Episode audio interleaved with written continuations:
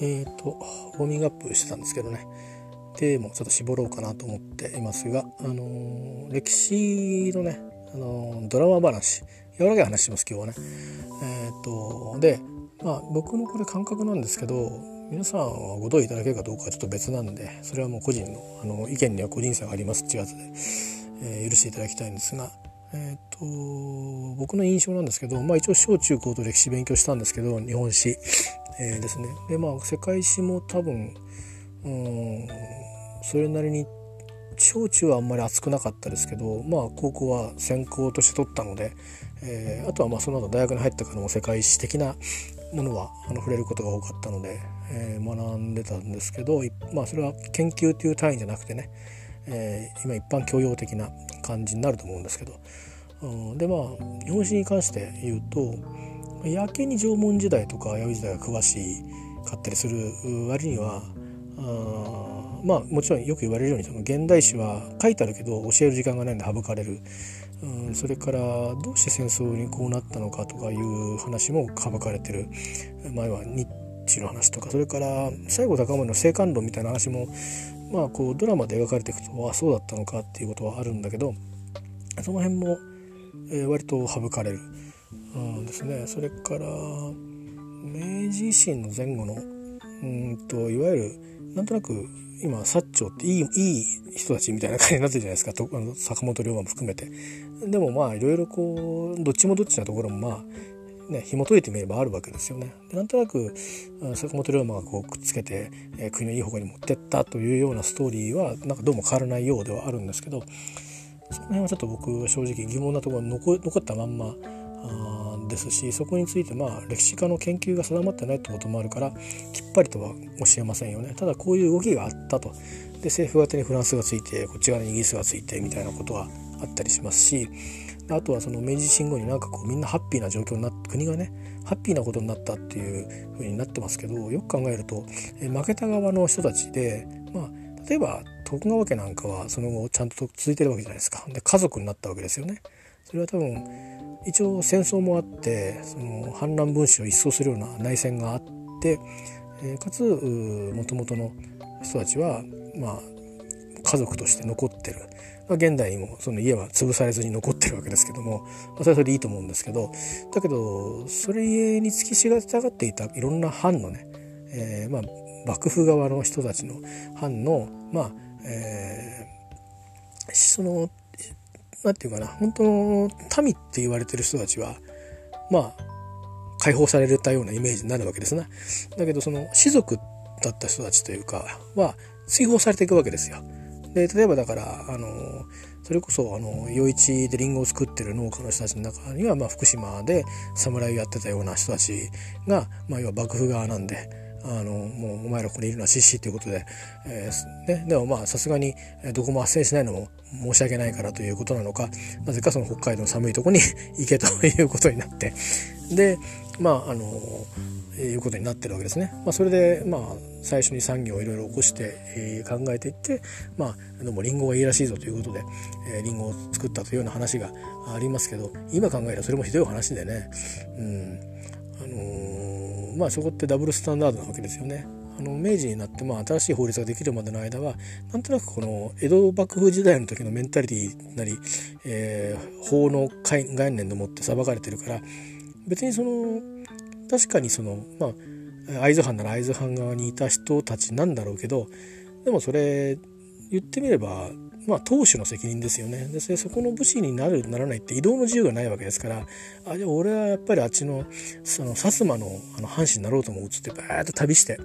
諸国旅してこう鹿児島まで行くっていうことが許されていたのかっていうと許されてないわけですから。移動の自由がなくてでそこでこう生活をこう良くしていこうと思って別に様になったわけじゃないじゃないですか。で多くの場合はまあ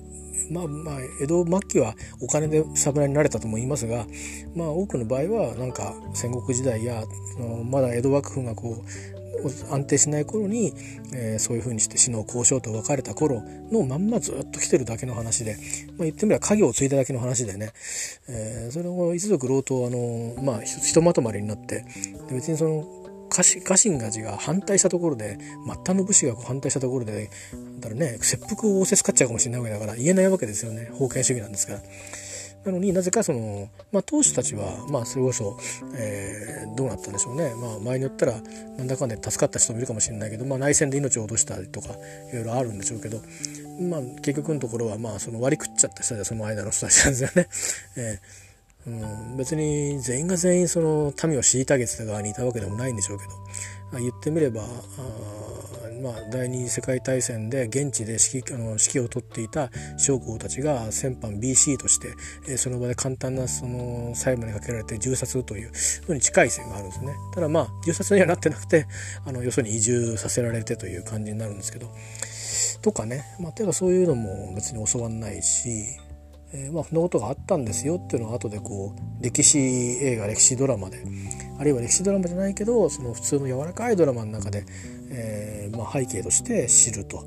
で本当かどうかはまあ自分でもう一回確認する必要があるわけですけどでもまあ一応時代交渉がされていて出てくるんだからまあまあね半分なり3割に渡ってるんでしょきっと。と僕は思って受け取ってるんですけど、まあ、そういうようなことありますよね。でとりわけだから戦国時代とそれから鎌倉幕府に行く前の平安末期はとりわけ薄いですよね。ほとんどは使われてない、うん、だから兵士のその元々のいやその元々のそのあと源氏のね豊臣頼朝よりも前の人たちが何を考えてたのかとか、えー、いうことね、なんか武家集団が組織されたから、えーと、鎌倉幕府できました平家滅びましたっていうそのあのボンボンボンっていう三段跳びの間に起こったことがすごく大事なはずなんですね日本にとって。どんな思想があったのかってリーダーたちにっていうね天皇以外ですよ貴族以外で、えー、いうことだと思うんですよね。であとはまあ戦国時代もそうですよねあの軍用割拠してたから下克上だったんだっていう全部下克上で片付けられるのかっていうことやまあ、ドラマ見ててもそうなんですけどあのー、ね信長っていう人が、まあ、よく描かれて悪く描かれたりそのいろいろありますわなそのドラマの主人公によって。で信長だけを主役にした映画あのドラマでもまあまあ本当に、ね、悪の権限みたいにして描かれることもあれば、まあね、あの真の改革者として描かれることもあって非常にこう難面性もあるっていうね本当に本当は難面性もあるわけですよね。えー、だけど本当は何したかったのかってことは歴史家が答え出してないから、まあ、ドラマは結構踏み込んで、えー、くれてる場合もあって、まあ、割とこう王様になりたかったんじゃないかというような話もありますよね。そうするとこれってすごい話で、えーとまあ、今日本っていうのは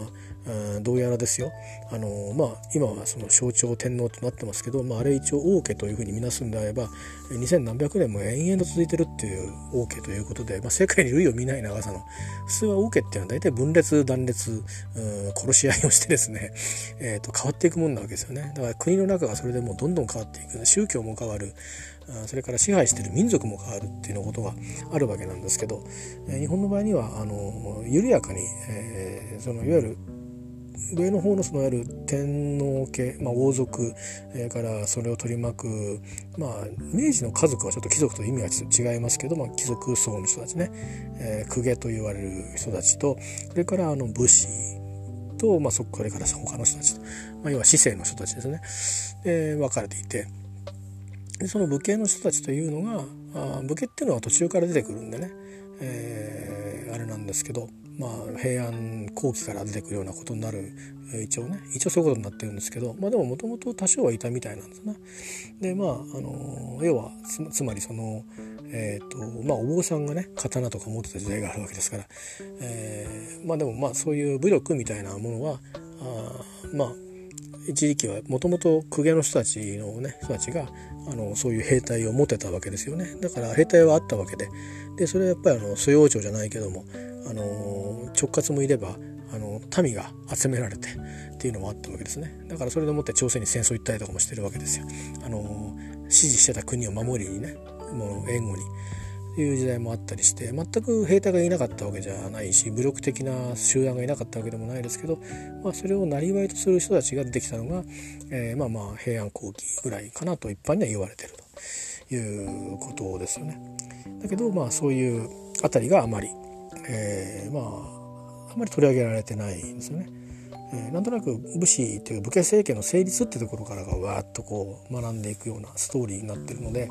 えー、なんで武家政権である必要があったんだみたいなところがあまりわからない、えー、しずっとなんかそこから江戸時代までは、ね、武士中心であと町人みたいな そこだけをずっとやっていくみたいなことになっていて。で、まあ、時々あの、まあ、地産地水に成功したあ地域ではあのそれで収穫がどうこうになったみたいなこうちょっとニッチなところをねあのワークブックみたいのでやる時もありますけど。あと考えとかね、まあ、そういうのでいろいろこう農業技術の発達とかそれとかあの痩せた土地でもできる作物をこう、えーね、ロウを栽培したり梨を栽培したりとかまあいろいろそんなことをやったりとかいうのがあったりまあそういうのは電気を読んだりしてあの補助していくっていうのもあるんですけどともかくですねそんな風にして僕らは結構偏ってるんですよ。まずは間口が。それから教わっていても偏ってるんですよね。それ偏ってるのはしょうがなくてうんその時代時代で、あの、その時の政権なりですね、えー、が、あのこういうふうに、えー、受け取ってもらいたいと、うん、いうことにしたいと いうことが働くのでそれはしょうがないんですね。えー、なので、あのー、一方でねあの僕たちもなんか結構刷り込まれてるとこがあるじゃないですか。でその刷り込まれてるところを変えていけるのは誰なのかっていうともうもはや教育に求めてもしょうがないので教育がそうなるっていうのは結構大変だと思うんですよね国家というものがあって教育がある以上。えー、うん、だしあの逆にねアメリカにあるようにキリスト教の聖書にあの厳格に、え依存して、まあ、進化論を否定した状態で、えー、この人の世の中を教えるというようなあの場所や団体があるんだそうですよ。えー、それあの報道番組で見たんですけど、まあ、それは本当に本当に進化論否定してるから本当に我々はあの、えー、別に適者せあの生存で生きてきたわけでもなくてですね、えー、あのそれこそまああれですよ神の似姿として、え生まれているわけですね。ですからあのまあ旧約聖書の方からなるんでしょうか、えー、アダムとイブというかアダムとエヴァというかうまあ、そこからこう生まれてきた系譜でもってその末裔ということに 一応どうやらなるようで、まあ、そういうことですからまあ結局現代の科学ですね。みたいなものもある程度否定されるとかいうそういう歴史観も、あのー、あるわけですよね。それを別にアメリカという国は国家として否定することはしないのでそういう人たちはそう考えてるんだというようなことで起用されてるんですけど案外あの割と知られた場所というか機関らしくてで僕らはそんなのびっくりしたじゃないですかアメリカって国がそんなふうに考えるのかっていうなんか合理主義の権限みたいなあとこだと思い込んでるけどそれはやっぱある一面で。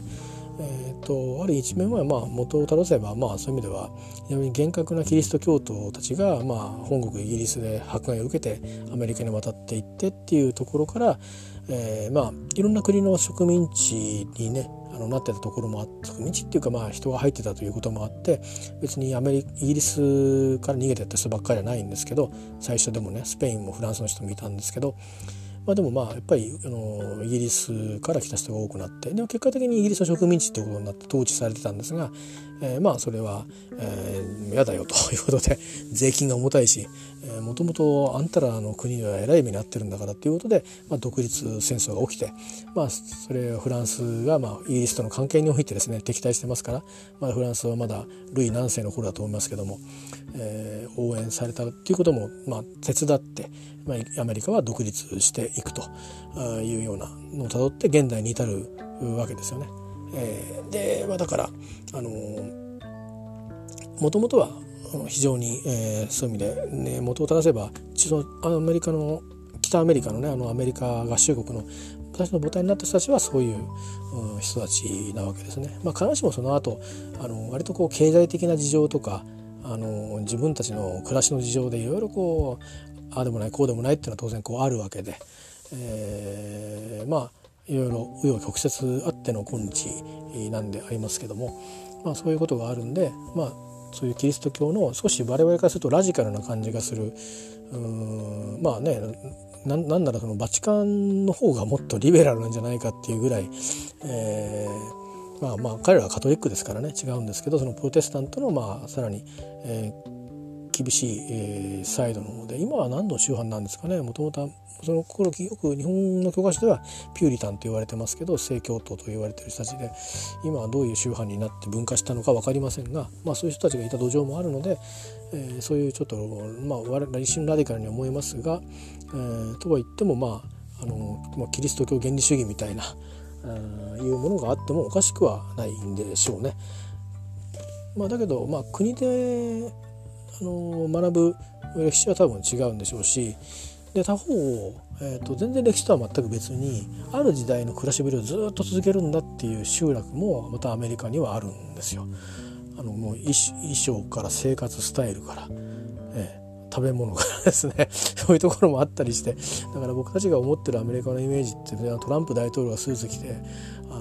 どうのこうのっつって言ったりあの GM のあれでののとか失業率がどうだからあの FRB がどうのとかってああいうねカンカンカンって金出してるみたいな、えー、いうのとかあのニューヨークのあの冬になるとペーってなってるとこに人がみんなバーッとたくさん行ったり来たり行ったり来たりして、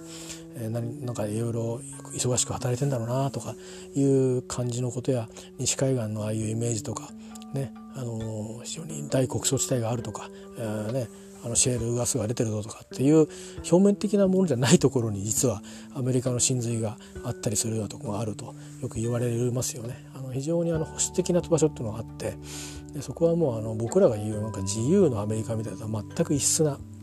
世界が、えー、あるんだというねところがあってでその辺は紐解いていくとそのやっぱヨーロッパにいた頃に帰っていくつながりがあるところもあるようになんか僕には思えるんですよね。えーまあ、あの元はイギリスに無視された飢餓を無視されたアイルランドの人たちが、えー、命からがらアメリカ大陸に渡っていたり、まあ、あとは日本の人たちもね渡ってってるし中華系韓国系も渡ってってるしそれから今はなんかいろいろ問題になってますけど、えー、南アメリカの人たちもアメリカには入ってってるしからカリブの人たちもまあイギリスも結構多いですけどカリブの人たちも、えーまあ、渡ってきてるしいろんな意味でね。えー、だからそういう意味で西のルズボンになってるっていうのはあるんですけどいやもともとのなんていうか別にあそこはあのアパルトヘイトもなければ白豪主義もないですけども、えーと、もう本当にあのなんていうかアメリカの価値観はこれだみたいに固執してる人たちが、あのその古い生活をしてるとか関係なく普通の現代的な生活をしてるんだけども、えー、もう超保守みたいな人たちがやっぱりいるという、うん、でよそ者に対しては非常にあの厳しいというね、えー、人たちがフレンドリーなアメリカ人というフレンドリーじゃないわけじゃないけども価値観が非常にあのやっぱり、えー、保守だから意なるものは意図して意図して見るというねそう簡単に受け入れないという土地もかなり多いらしいです。えー、でこれもらしいですって言ってるから僕の発言はバイアスかかってるんですよ。えー、注意してくださいね。でまあそういうことでまあいろいろとあのー、まあ見方いや知らなければ知らないで終わっちゃうようなことが結構あって勝手にそう思ってるっていうだから日本に対してもなんかいまだにやっぱりねあの、まあ、ピカチュウの国だと思ってる人たちもいるだろうし、うん、アニメーションのああいうみんなみんな言ったらあの可愛い格好若い子はしてるんだろうなとかああいう可愛いね 可愛いっていうのはまた非常に主観的な話だからとかまあみんなやっぱり毎日箸使って、うん、侍みたいな生活してんのかなとか。うん、行ってみたら全然違ったりなんかしてね。あの、うん、がっかりはしないだろうけどあやっぱりそうなのかみたいなのがあったりして。まあいろいろステレオタイプな、あのものの見方っていうのはそれぞれにしやすいし人間はそれしたいんですよね。どっちかっていうと。そう、まあ、分類できると楽なんでパターンで覚えちゃった方が楽だし受けやすい。だけどだけどパターンになるかどうかっていうところが非常にだからそういう意味では逆に言うと大事なんですよね。よくあのパターンで見ちゃいけないっていうけどでも多分パターン化しないと人間は、ま、難しいと思いますね。あのただ異例な異例なねその時の状況としてどう受け止めるって時に考える考えられるということは非常に大事ですよね。あのいなるものを排除するっていうふうにすぐいくのかこれは受け入れて安全なのかなと。安全危険でなければちょっと考えてみようかな。この人は誰なんだろう。何を思ってるの？何したいんだろう。我々から何を持っていくんだろう持っていかないんだろうとかいういろんないろんな思考を働かせて、えーと、適切なあ人につなげるのがいいのかあ、まあ、この1時間ぐらいちょっと一緒にいてあげるのがいいのかとかいろいろこうねあのあると思うんですけどそういうあの合理的な柔軟性を持つということも大事なんですがそのためにやっぱりいろんな人権教育とかいろいろあると思うんですけど差別をしないとか、えー、他方をあのやっぱり究極言えばやっぱりパターンになった方がいいはずです。それがそういうふうにやった方がいいんだよっていうふうにして覚えていってしまった方が価値観をポータブルできるから、えー、いいと思うんですね。だからアメリカが日本戦後統治に成功したのはそのパターン化に成功したからだと思うんですよ。でそれは別になんか何か日本の戦中みたいにですね何かいろんな先人句みたいに読まされたわけじゃなくものにものを一つのメタファーとして、えー、それをこうまあ僕らにパターン化したわけですよね。平和っていうのはこれだと。豊かだと。豊かっていうのはものがいっぱいあることだと。ね、美味しいでしか？甘いものが食べれる、うん、そして、えーまあ、我々の、うん稼ぎでもちょっと頑張れば手が届く、うん。ね、昨日までそれこそ着てたものがこんな色が入った洋服が着れるって。これが自由だ。というふうにしてまあこれもある種の、まあ、アイアイコニックにしてるものだしパターン化だと思うんですよね。価値観の。うん。で同じように今私たちが見てないものや異なる価値観っていうのもパターン化することによってできれば、えー受け入れる受け入れない別としてまあそういうものってあるよねっていうんでそこの解釈でこう労力を使うことが少なくなっていけばそのお互いに議論する時にそこで傷つかなくて済むんですよね反対する方も主張する方も傷つかなくていいじゃないですか。だからまあなんかそういうことは大事なのででそこに行くまでの過程ではやっぱりあの知ることっていうことや都合の悪いことでも受け止めるっていうことがまあどうしても必要なんですね。でそこがやっぱりハイレベルのスキルが必要なんだと思いますよ。あのその情報のアクセスやそれから心の問題、えーと、いわゆる今まで、うん、受け止めたことがないことを受け止めるって非常に難しいことだと思うので、えー、要はだから例えばあのななんならあれですよね。例えば何でしょうね。うんどどう言ったらいいですかね。例えば今日本人だと大体短けれ短かってもまあ週5日とか学校行きますか？分かんないですけど。学校は週3日でいいんだと。十分だと、うん、その代わりあの週、うん、必ず2本はレポート出すべきだ。みたいなことをいきなり言われた時にそれは一つの手法ですけどは？ってなるでしょまず。いや学校行くんじゃないの？っていう、うん、で価値観っていうよりかはまあ一つの生活スタイルだと思うんですけど、うん、であとどうするの？って言って「いや弁当とかさ」って家で一人がいるので親いないんだよとかっていうね。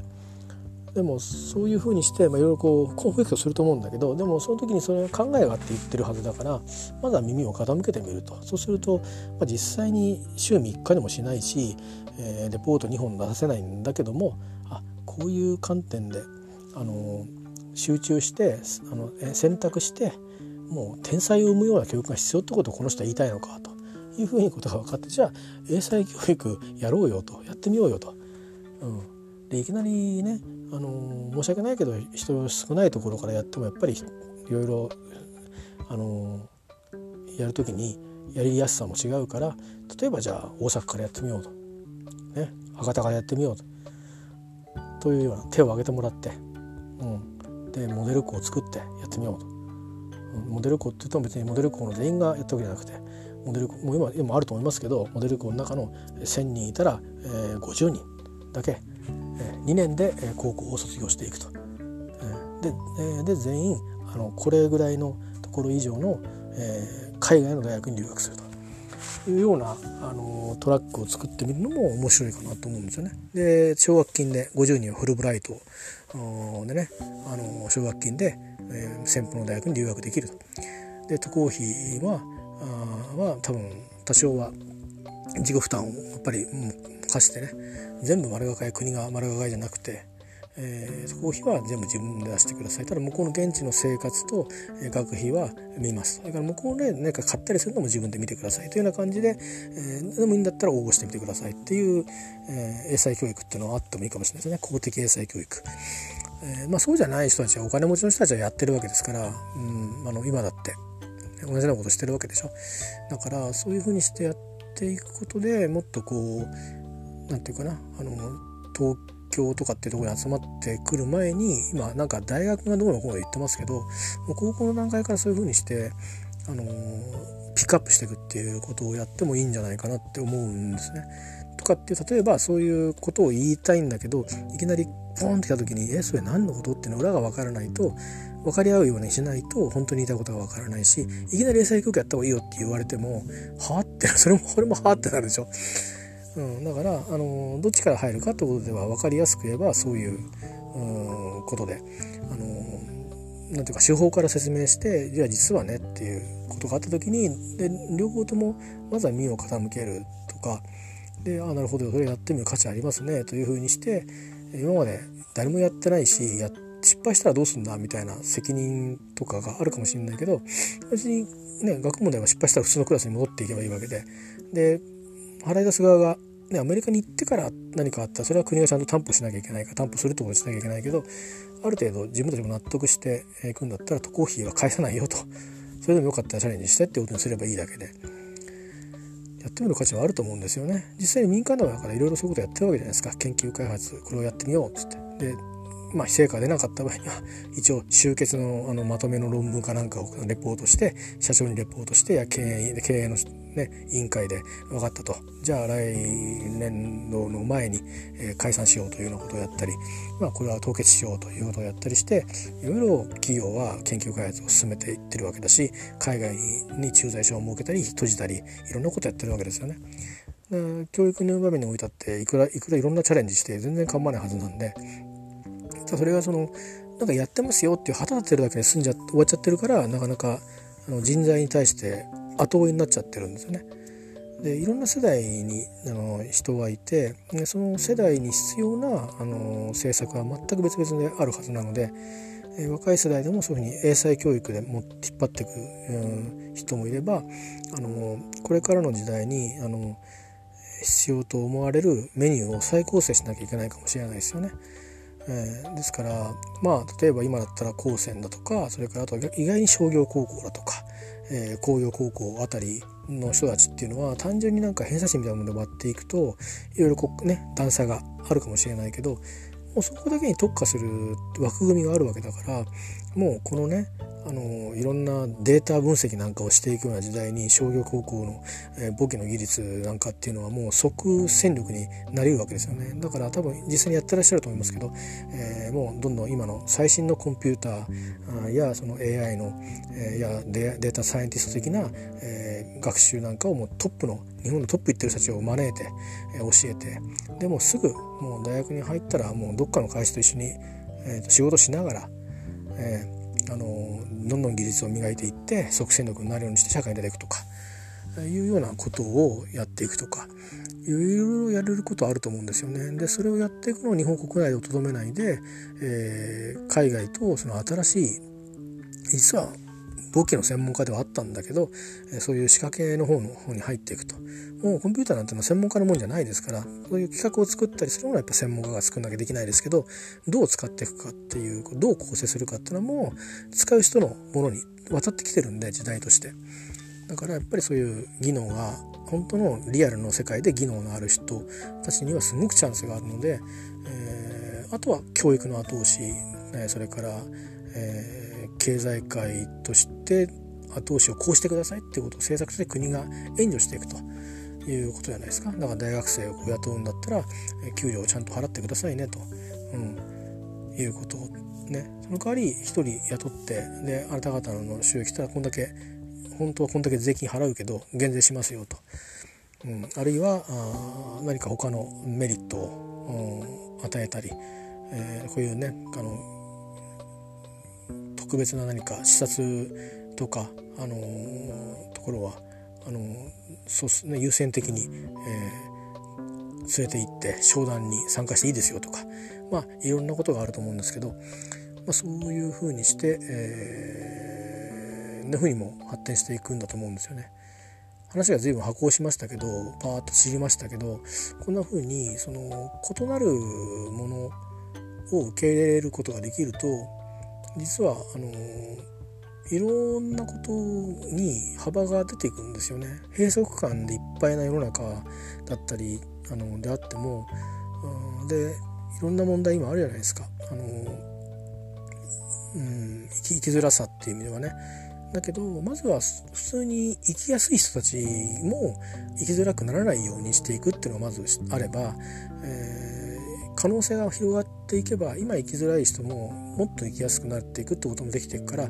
えー、社会全体がやっぱりこう少し明るくなっていくんじゃないかなって僕は思ってるんですよ。えー、なのであのやっぱり異なるものを受け入れるっていうことは非常にそういう意味で可能性を広げるのは大事です確かにその過程でいやいやそれは俺は嫌だよその話はっていうのはあるかもしれないですよ。えー、例えば率直な話ねあの例えば自分のお子さんがいらっしゃってでまあ今はそういうね割と、うん、なんていうかリベラルな家庭が多いから認めてあげると思うけど、うん、ねあの性同一性障害みたいなあの方、まあ、小さい頃からそれにねあの親として付き合ってれば多分逆に子供さんを助けてる立場だから分かってると思うけどある日突然そういうことが気づいて社会に出てったら、うん、なんか女の子だと思ってたらなんかねあの彼女連れて帰ってきましたみたいなことがあるとえ？ってびっくりするじゃないですかでその時にそういうのも価値観ですよね。えーいやいやいやいやお前の孫は見たかったの？みたいなそういうね勝手な価値観があったとしてでもそうではまあないわけですよね。まあ、その人はもしお子さんできることがあったとしてもお父さんとして、えー、自分が自分の娘だったけど、まあ、息子として家庭を作って、えー、もしかしたらお子さんができるかもしれない。えー、そのなんか変な話だけど相手の人は、えーと、だから、うんとうんまあ、女の子だからできないかもしれない。養子を取るかもしれないですね、えー、まあ、だからそういうふうにしていろいろ違うんだけど思ってたこととは。だけど、あのー、それなりの幸せの取り方っていうのがあの今作れる世の中だっていうところに頭が追いついててないと頭と心が追いついてないといや心が追いついてなくても頭が追いついてないとまずはちょっとコンフリクトが起きちゃいますよね。でそのコンフリクトっていうのは結構機微なものだからこういうそういう問題の場合はあのー、ついつい黙り込むか何かとっても際立った言動をしてしまうかどっちかになりやすいですよね。でそうするとせっかく長い年月かかって培った親子関係すら崩壊してしまってでその子たちはこの子たちで生きて生き抜けるでしょうけどもあのいろんなそのつながりみたいのが切れていってしまう時にやっぱりあの、まあ、もし親御さんがもちろんもともといらっしゃらない方もいっぱいいらっしゃるから全然それはそのこと言ったわけじゃないんですけどもしその親御さんがいてある程度頼れるんだったら頼って、えー、生活基盤を安定するまでは手伝ってもらうっていうのは別に悪くないと思うんですよ。むしろんそういうことが今脆弱になっているから日本で子育てがしづらいとかあのいろいろあるという面もあると思うんですよね。それはだから都会地方関係なくて、えーまあ、全ての世代においてそういうふうになっちゃってるんで。例えばそういうこともあるしだからまあ僕なんかにとってもそうですよね、えーと、自分が勝手に思い込んでるこの先の未来があるんだと思うんですよ実際。あまり冷静に考えてないですけど。でも何かポーンと思ったことと違うことができた時にえってやっぱり一瞬びっくりすると思うんですよね。でその時にそのびっくりした後どうするかっていうことはすごくやっぱり大事なんだろうと思うんですよね、えー、答えはないですよ。多分答えはないんですがうん。でもやっぱりうん一旦認めるっていうか分かったと。いいよそれでっていうことにできできたら本当はいいんだろうなと思うんですよね。えー、それがあの犯罪とかでなくてですよ。あのー、うん、その法律やそのまあ社会の倫理観や公序王族ってやつね。倫理観っていうのは別に、えーと、と本当の意味の倫理観ね、あのー、人としてっていう意味をで単なるなんか常識みたいなのはなしで、えー、常識ってのは疑わしいですから、あのー、それはまあ、まあ、なんかある種の特別の狭い世界であの常識っていうのはあるかもしれませんけどね、えー、お作法っていう意味でね、えー、だけどまあ作法っていうのは破っていくものだというふうに、えー、いう習い事では言いますのでね。あの突き詰めていった結果破って、えー、離れていくものだと。いうふうなことをよく一般に言いますし、まあ、そういうもんだろうなと思うんです。それがあったからこうやって世の中は発展してきてると思うんでね。もしずっと守ってれば世の中進化しないわけですから、えー、で最初の人たちがみんな苦労するんですけど僕らの時代は、うん、もうできればそういう苦労をやめようよという。誰かが差別されたり誰かが大量虐殺されたり、えー、誰かが生きづらくなって命を落としてしまうようなあのなしに、えー、お互いを尊重し合って生きていこうよっていうのが今の時代だと思うのでそういう意味ではまあ現代においての言い方をすればあのいなるものを認めていくことっていうのは意外とこうまああの身近な問題でもあるしそれからまあ冒頭ちょっと申し上げてきたように実はいろんなこうやり方をこう行政なり国なりがやっていく時に国民も一緒に乗っていけるようになっていける可能性がねあるんでなんかこう日本はどうしても経済経済っていう風にしてなりがちですけどあの人を強くするっていうか、えー、人の力をもう一回こうに還元していくっていうことをしないと多分国として持たなくなると思うんですよね。えー、機械を使えるオペレーターばっかりが出来上がっちゃうなどするとそれは経済的に帳簿上はいいんでしょうけどもう日本人である必要がなくなってくるじゃないですか。あのでそうですよね。だって極端言ったら全部中国人とタイ人とバーンと集めてきて日本国籍取らせてでいいわけでしょ？僕は別にあの海外の労働力に頼ることあの不賛成じゃないですよ。だって人口減ってっちゃうんですからで生産性を売上規模をこの以上高めたいっていうか維持したいってなれば人を入れないと無理ですよね。で日本人の人たちも、まあ、お子さんはあのそれなりにどういう形か分かりませんがそれも日本人ばっかりか分かんないですよ海外からの養子を受けられるかもしれないですけどでもまあまああのとりあえず、まあ、夫婦なるものをですねあの構成して、えー、子供を作ったり、えー、あの育てたりっていうことをする数は減ってくんでしょうからおそらく。あの下降線をたどってどっかでまあ前近線的になるかもしれませんけど、まあ、微増するにしてもねだからやっぱり底上げをしていく必要があるんでしょうね労働力は。えー、と見てますので、えーと、た時に今いる人たちはその先の未来を作っていく人たちだからそういう時代を、まあ、生き抜いてってもらう必要があるしそれを遺伝子を残してってもらう必要があるからいろんな形で教育していく必要があるわけですよね。えーでそこはある種差別だって言われるかもしれないけどいやでも実際今でも大学にはもう歴然と能力の差別はあるんで区別が。えー、そうじゃそうでしょ？それはなんかきれい事一緒にたらそれは僕はあの反対を唱えたいですよね。だってあの申し訳ないけどまあ例えばうんそうですね。例えばお医者さんになりたい人が普通の学部に行ってもダメですよね。お医者さんの学校行かないと。それと同じ区別はまだある。それからえー、まあ、研究っていうことで言ってもその研究ができる私学できない私学それからこの研究は京都大学とかあるわけですよね。それ京都大学行かなきゃダメなんですよねまずは。あるいは海外でこれはスタンフォードだと言ったらスタンフォード行かなきゃいけないわけでしょ。でスタンフォードのそのある先生につかなきゃいけないわけですよね。そしたらそこにつけるだけの力をつけてトライしないといけないわけですよね。私には全然がないですけどだからですからそういうことなわけであのそれは単なる、まあ、道なんだというふうに言えば差別とかなんとかならないけど歴然とやっぱりあるわけです序列は。だからそういうのはいい悪いを言ってちゃいけないんですよね。うん、やりたいんだったらその道に行くんだっていうだけですよ。で誰もない道を作るとなったら別に何の序列もないけどそれは険しいですよね。えー、例えば誰も食べたことがないような料理を作るってなったらあのいきなりなんか「いや卵焼きは上手なんですけど」っていう人がいきなりできるかって言ったらそんな甘いもんじゃないですよね。それはそれで卵焼き作ることはすごい技術だけども、あのもう世界中が認めるようなね世界中の、あのもう名シェフと言われてる人たちが「あいつはすごいよ」と言われるようになるためにはそれはそれなりの修行がいるわけじゃないですか。だからどの世界に行ったってあの大変なんですよ 要は、えー、それは区別差別、うん、序列あります。うん、あるけどあるけど、うん、生きて太らせて伸ばしていかなきゃいけないんででそのためにはタブーはないと思うんですよね発想には。うん、だし今のもしかしたら社会通念みたいのが縛っていって邪魔してる可能性だってあると思うので、えー、ですから、あのー、まあ、そういうものを破っていくっていうことの効用をねちょっと効用面を見てもらったらどうかなと思いますと。であの冒頭ですね 柔らかい歴史の話をすると言っていたので、えー、っとちょっと話が破行しちゃったんですけどこうずれてっちゃったんですけど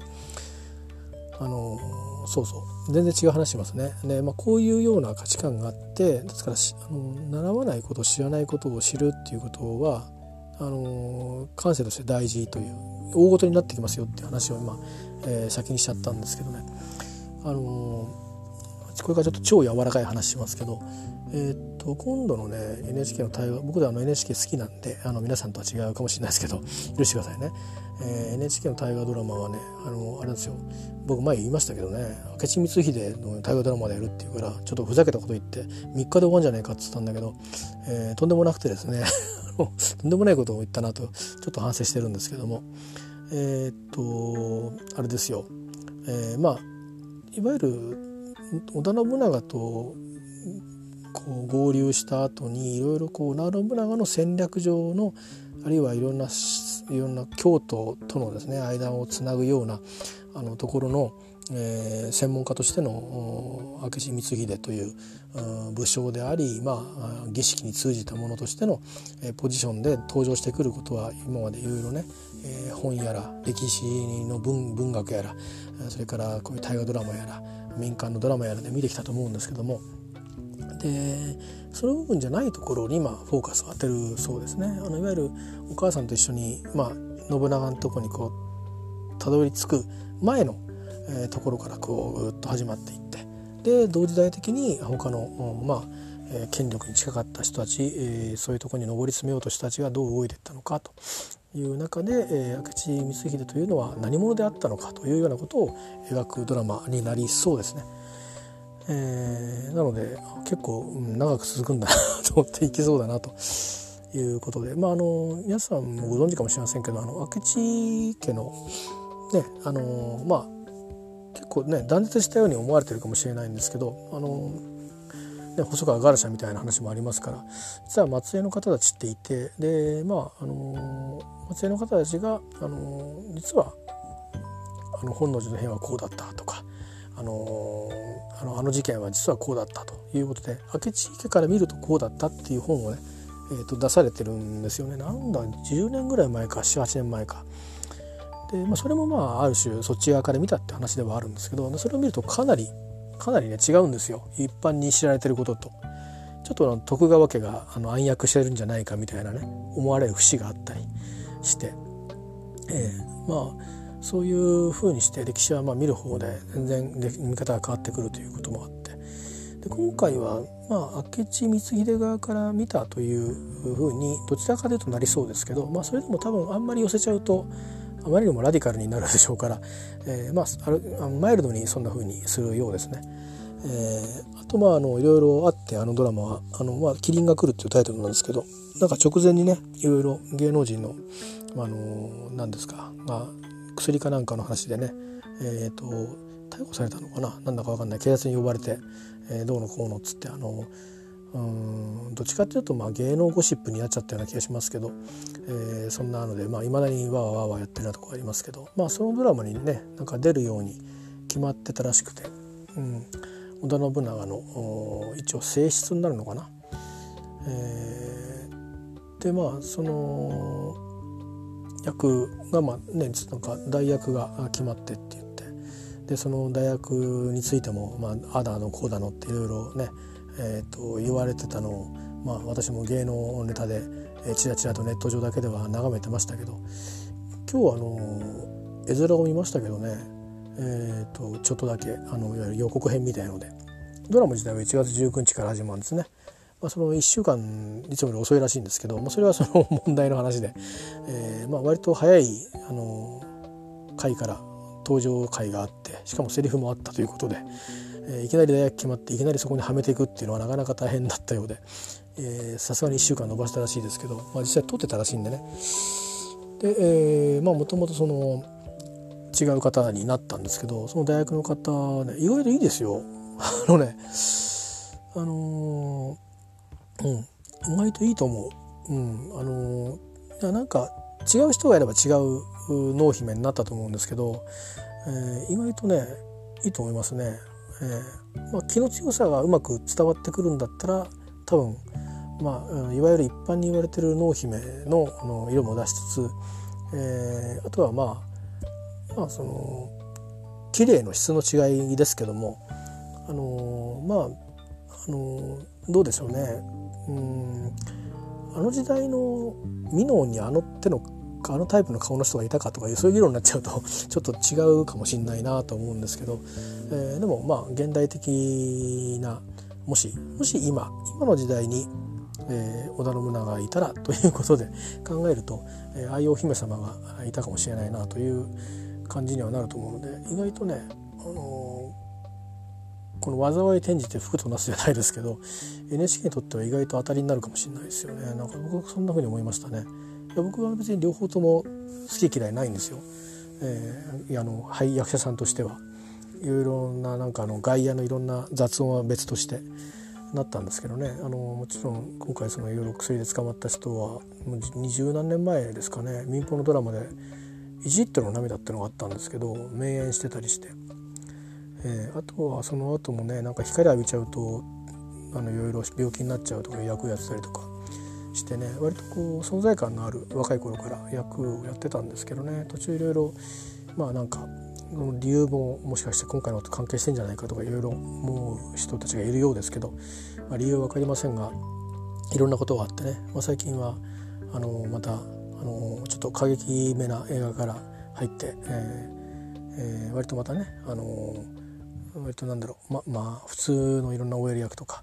えー、中でね、えー、割とこうまあいいいい方の役をこう、えー、やっていたり、えー、したんでね、えー、急なことで僕もあのびっくりしたんですけどね。何やってたのかなと思って、えー、なかなか難しいんだろうな芸能界ってと思っていたんですけど、まあ、それはそれとして。あのそのドラマ自体は、うん、僕の予感ですけど少なくとも濃姫役については、えー、あの、そのまあスタッフ陣も当然指導をする、えー、かなり厳しく指導してるらしいので、えー、やっぱりそれなりに作り上げるんじゃないですかね。えー、過去においてはだってそうですよ。あのこの人この役っていうので結構配役がありましたからね。それでもあの終わってみればよかったねっていうことが結構多かったんで。でましてはもともと何でしょう。もうあの今大学やる方をまあ割と知らない人は少ないぐらいな、えー、時代かなとか有名な方なんで,、えー、で結構声と衣装と所作と、えー、まあまあ画角にこうねバッとこう埋まって、えー、ちゃんと収まり良かったですからね見て不安になるようなことは全くなく、うん、だしまあ気品と気ぐらいと、うん、あったように思いますんで、まあ、実際のドラマがどういうふうに展開するかは分かりませんけど、えー、人が思うよりあのきっと多分成功すると思います。そんな気しますね。まあ、あの僕が見るやつってね平清盛しかりね周りがいろいろとあの酷評して下がっ評判下がっちゃうやつ多いんですけどいやでも結構このドラマはいけるんじゃないですか。いや相当ね俳優陣がねあの豪華ですよ。あのぜひキャストチェックしてみてください。あのそれぞれが大河の主役張れるような人ばっかりが出てますんで、えー、っとね恐ろしいぐらい。だからまあ力を入れてるんだなっていうのはよく分かりますけどね、えー、ー、私過去に大河に出た方たちばかりが出てると言っても過言じゃないぐらい集まってますんで、あのまあ意外に面白いドラマになりそうですから、あの戦国のファンの人たちにとってみるともしかするといやいやそれは違うんだよっていうこともあるかもしれませんがまああのご通過よりもあのあまり、えー、その辺の歴史あんまり好きじゃないんだよねっていう人に見ていただくとまたあの表面の歴史が面白く見えるかもしれないのでね、えー、ちょっとそこはあの僕は面白いと思いますっていうのを言っておきたいと、えー、思います。はい、えー、んな感じですかね、えー、とりあえずちょっとまた後で別の話で出てくるかもしれませんがまあその要はその知らないところっていうのがねあるったり教えられないところあいやそれは知らなくていいんだとかいやそれはダメなんだとかこう頭ごなしに価値観が決めつけられちゃうってことは結構あるんですけどそれだと広がりがあんまないよっていう話を前半戦はあだらだらとさせてもらって。で、まあ、後半戦はあのー、えそういえばということで、えー、まあね3日転下3日で終わるんじゃないかっつって僕があの失礼なこと言ったドラマなんですけど意外にあの、えー、豪華なあの夫人のドラマになっていてでなんか騒ぎになった大学の件も意外と良さそうですよっていう、うん、あのっていうか、まあ、毎回見るのは楽しみになりそうな個人的意見ですけど、えー、なかなかいいお姫さんで多分まああの明智家の方がねメインなんで徳川信田織田家がメインじゃないのでそうそう出てこないかもしれないですけどでもまあ明智家っていうのはまあ斎藤道さんに仕えてた家臣という系列だそうですからそういう意味ではまあ濃姫は意外と出てくるんじゃないかなと思うんで楽しみだなと思います。はい、以上でございます。えっ、ー、と、またなんか別の話で、えっ、ー、と、出て、えー、まいります。えー、個人的には、あの、引き続き静養しておりますので、何にもいたしておりません。はい。えー、なんかあの、何もしてない人がだらだら喋ってるだけなんで、何の説得力もありませんけども、えー、まあ、また何か出てきたいと思います。では。